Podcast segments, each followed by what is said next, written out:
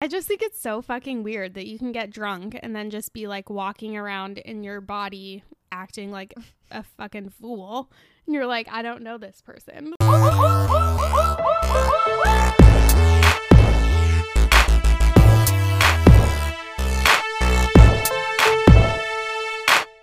Welcome back to Social Soul Podcast. My name is Jess. And I'm Haley. And today we're chatting about some frequently asked questions that I get about quitting drinking. And it's been a thousand days alcohol free for me today. So, what a perfect day to answer these questions for you guys. Congratulations on that, by the way. Yeah, I honestly I didn't even realize this because I don't check a day counter, but I follow this girl on Instagram who has the same date as me. So she was like, "It's a thousand days alcohol free," and I was like, "Shit, You're like, it's a thousand days alcohol free." Shout out to Sue.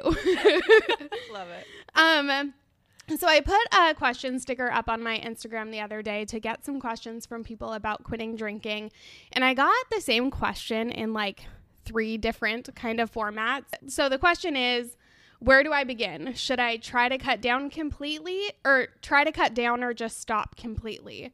And somebody asked me too, when you quit drinking, did you quit just cold turkey or did you cut cut back first, right? And I think a lot of people have this idea when it comes to quitting drinking of like it has to be something totally major or else you have to keep kind of fighting to keep alcohol in your life. I think if we can ask ourselves the question of like why am I fighting so hard for this? It can help kind of open your eyes to so much because really it's like why are you fighting so hard to keep alcohol in your life if you're not dependent on it in some way? So it's kind of interesting.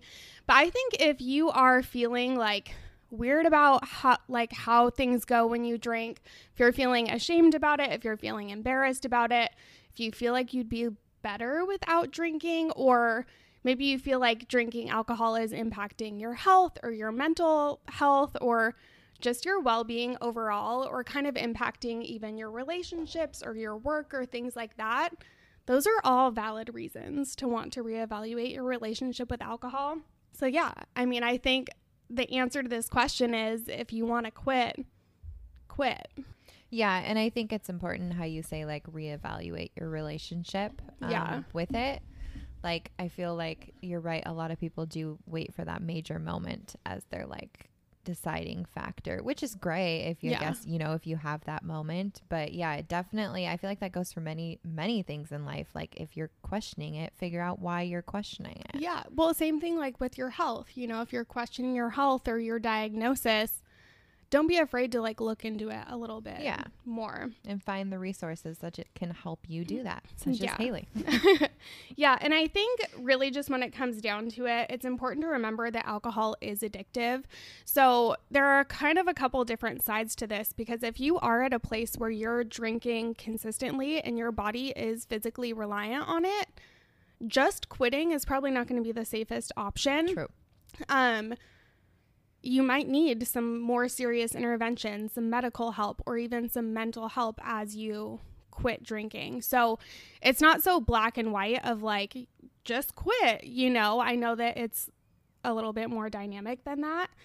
But also, if if you keep like keep drinking, it's important to remember alcohol is addictive. So if you're at this place where you're like questioning the role that alcohol plays in your life and you keep trying to make it work for you, who's to say that you can't go down that path of eventually getting addicted to it?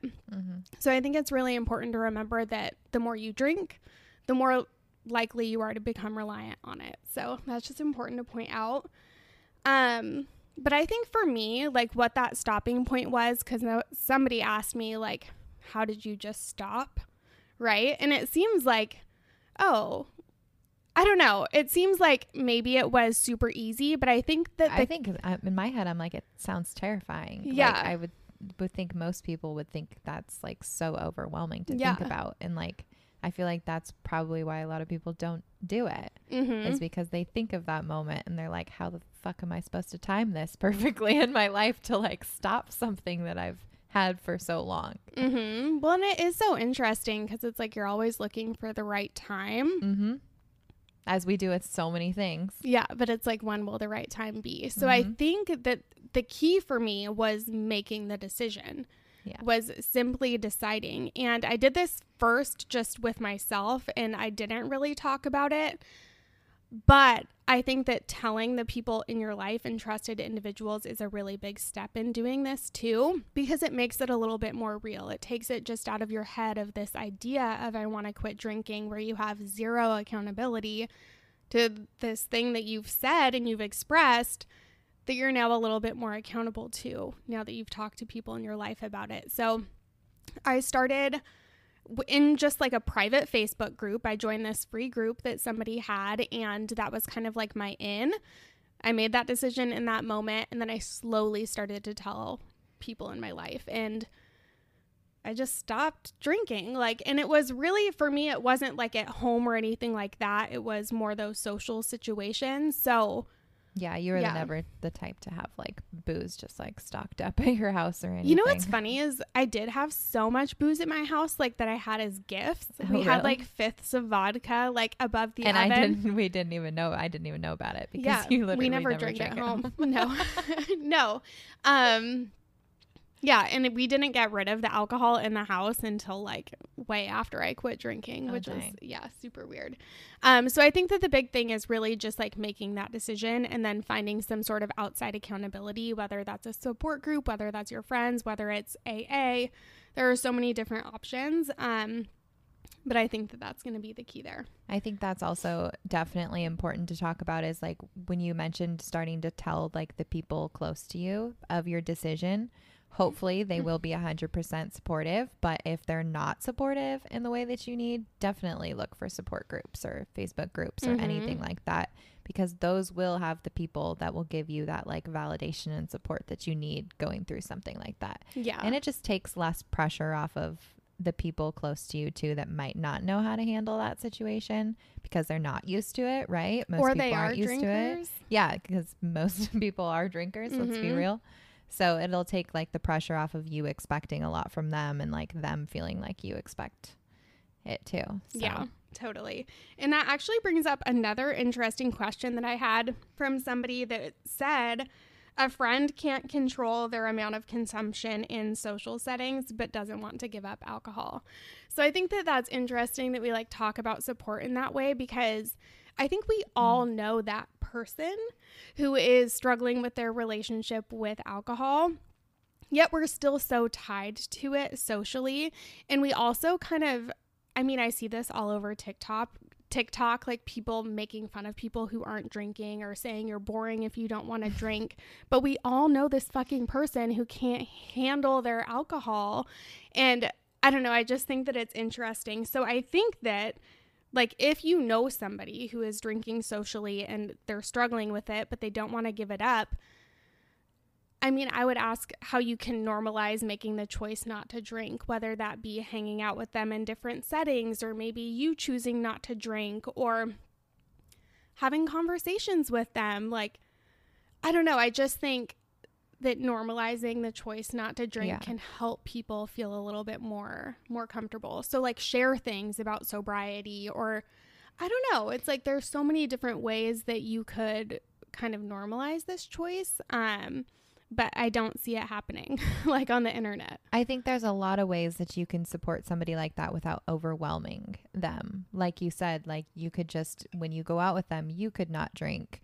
Therefore, like, hopefully, you know, that'll be like, oh, they'll look at you and be like, you're not drinking. And you'll just be like, yeah, you know, like instead of like being like, you shouldn't drink to your friend because that might be like too much. Or like if you were to like start talking about, just like not drinking alcohol while you're like sitting at a bar having a cocktail with them, that might be super overwhelming for them and they might feel attacked. Mm-hmm. But yeah, if you just work on normalizing it and just taking it out of the situation mm-hmm. and just start there and don't Yeah. even like talk about it yet until they get more comfortable not having it Yeah. around you. I even and then I feel like you could start slowly like mentioning things Yeah. or like sharing resources. Well, and I think that ways that you could potentially mention it is like I think that it's important that we have real conversations with our friends. So like asking them, "How are you feeling about last Yeah. night?" or um is there anything that you want to talk about or just kind of like showing up for them in that supportive way because I mean, I think that if somebody would have questioned me a little bit sooner, maybe I wouldn't have gone through all of the experiences that I had while I was drinking. But it's it's so not normalized to like ask people Yeah. about their drinking. So I don't know, it's kind of weird because some people, yeah, if they're like they'll like push you the hell away if you start Yeah. asking questions, but I do think that for some people it can be beneficial. Okay, next question. Okay, so the question was what was the last straw for you? And um, we actually, Jessica and I recorded a podcast episode.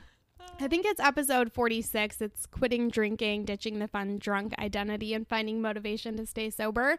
Um, we uh, recorded a whole episode about this, but basically, we were, me and Jessica were in a hotel room in Austin, Texas, and I got drunk. And the next morning, she was like, Do you remember trying to pee in the hotel closet? I had to like stop you. You were trying to pee in there like it was the bathroom. And I was like, Are you fucking kidding me? No. Um, so that was kind of, yeah. I guess if I had a last straw, that was that was it. Yeah. I'm trying so hard not to laugh, but it is. It's just, yeah, it's funny. It's so weird though because that's what I hated about drinking is I'm like I don't remember this, yeah. but this happened. I did that. Mm-hmm. Like that I'm was surprised me. I fucking remembered it. I don't know how I remembered it. Yeah. I don't remember half the things I did the night before. So I don't know. But that's what I just think it's so fucking weird that you can get drunk and then just be like walking around in your body acting like a fucking fool. And you're like, I don't know this person. Like, who is it's this? terrifying. Yeah. Yeah, it's kind of scary. Um, okay, so another question that I get asked really often is about my social life now that I have quit drinking. And somebody asked, Do you keep up with the same amount of socializing after being alcohol free? And I definitely feel like I do. Do you feel like I do? Yeah. Okay. Yeah. I feel like you were never like a crazy, like go out No. all the time person. I mean, I just feel like you're Yeah, I definitely like wasn't- introverted like me to where like you're not like needing to be with people or like out and about all the time. Yeah. Like I feel like you're a little bit of a homebody. So yeah, I don't think that it's like slowed you down in socializing at all. No, I don't think so either. And I wasn't like the person who was like out at the clubs every night Yeah. or like honestly, I wasn't even like single. Like I've been married when I quit drinking. So I don't know. I think like I just feel like my life is pretty much the same Yeah. before and after. I agree. um okay, another question that somebody asked was how does one enjoy a vacation without alcohol? And I think so many people Uh. probably have this question. Um even if you don't realize you have this question, I know when I stopped drinking, I was like, "Wait, can I can't have a drink by the pool? Like what am I going to do by the pool on vacation?" Um so me we did record a podcast episode on this. I think it's number 37 and it's alcohol-free travel advice. Um Mm, where we oh, kind yeah. of go more in depth into that. But I think it I think the idea that the only reason that you go on vacation is to drink is kind of weird. Like but it is just kind of like a social norm. Um It's just so weird to think about because I think about those vac- vacations that I used to go on and drink on and I'm like that sounds so exhausting. Yeah. Now like that is definitely not the vacation that I would want. Yeah. now. I definitely think just shifting your perspective a little bit can help this because there are so many downsides that I can think about that come with drinking on vacation, like the expenses of alcohol, the hangovers, um, just not feeling good, maybe not remembering things, being tired, wanting to sleep. Like, I see a lot of downsides to drinking on vacation. And I think that if you don't drink, it frees up so much space, it frees up time, it frees up money, it frees up energy. And then you can do so many more things on your vacation. Maybe you can wake up earlier, you can stay Mhm. out later. Um, you can do a certain activity like that's really expensive at a resort. You know, like it's like go sailboating or You can- paraglide. yeah. What is that? You did this Parasailing. parasailing or like go on a hot air balloon or something like that. Like instead of spending your money on booze, you could use it towards something like that. So I'm just thinking about like Dude. when I went to Mexico. Yeah, you have to This is a good story. Wait, I don't even know what story you're expecting now, but I was just gonna share like, um, so we went on like a booze cruise, Oh. right? It was we like we had planned a bunch of these like activities to do in Mexico with like the group that we went. So like the first one we went was like zip lining, um, Mhm. and then that night we like went out drinking, right? And then the next day we had the booze cruise Mm-hmm. and we were all hungover and puking on the booze cruise. So we Oh. none of us drank Yeah. on the booze cruise. And we literally were all so sick. Yeah. And it was the worst boat ride of my life. Oh, that and sounds I just remember miserable. thinking like, why did we drink so much? Like why did we drink at all when we were gonna be on a booze cruise all day today? Mhm. Like it was so fucking painful. So Yeah. many people puking overboard. Well, it's funny because vacation is kind of like it's like an exception to like normal life where you go and you drink heavy like all day every day sometimes. And it's it's just kind of weird because that's like not normal any other time. but on vacation you wake up and get hammered. Uh, Yeah, so true. It's such a weird thing. It Yeah. is. Um, but that sounds horrible being seasick and hungover. It was horrific. and then probably like sunburnt and shit too. Yeah, like the bartender on the boat's like, okay, like, what do you guys want to drink? And we're just like, no, water. no, please, no. Don't make us do it. That's funny. Um, okay, another question I had somebody early on in quitting drinking, she was on day three and she was like, Why am I feeling so aggressive towards everyone? And I feel this. yeah. like Just- currently. just in general, just in life. like when I, I don't know. Like I just feel this in general with like vices or like things that you use Mhm. to like just numb yourself. And then when you don't have them, I definitely have felt that instant like everything makes me angry. Totally. Well, and this is a normal thing actually that can come with withdrawal. Um, so I guess that this is something that is very typical and kind of happens within like the first week. And it may stick around for like a month.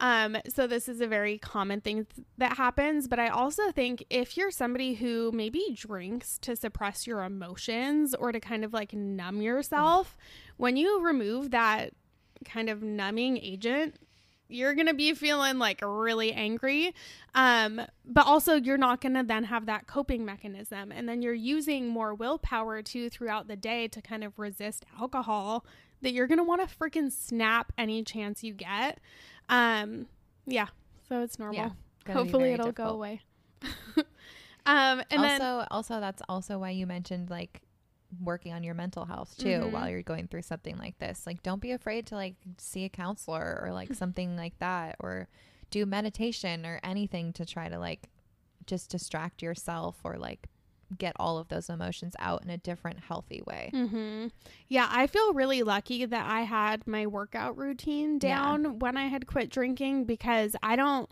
I don't think I realized it, but I do think that that really helped me Yeah. get through it because I had this kind of other outlet too. Mhm.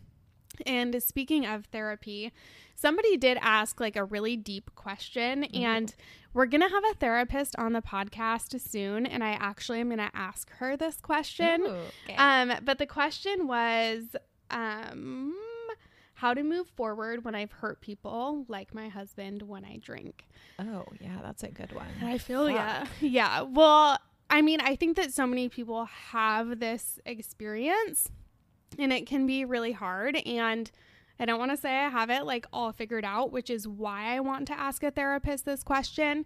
Um, but I think that changing your behavior is like a really good sign of progress. So I think if you've quit drinking, like props to you, you're taking great steps to like do better.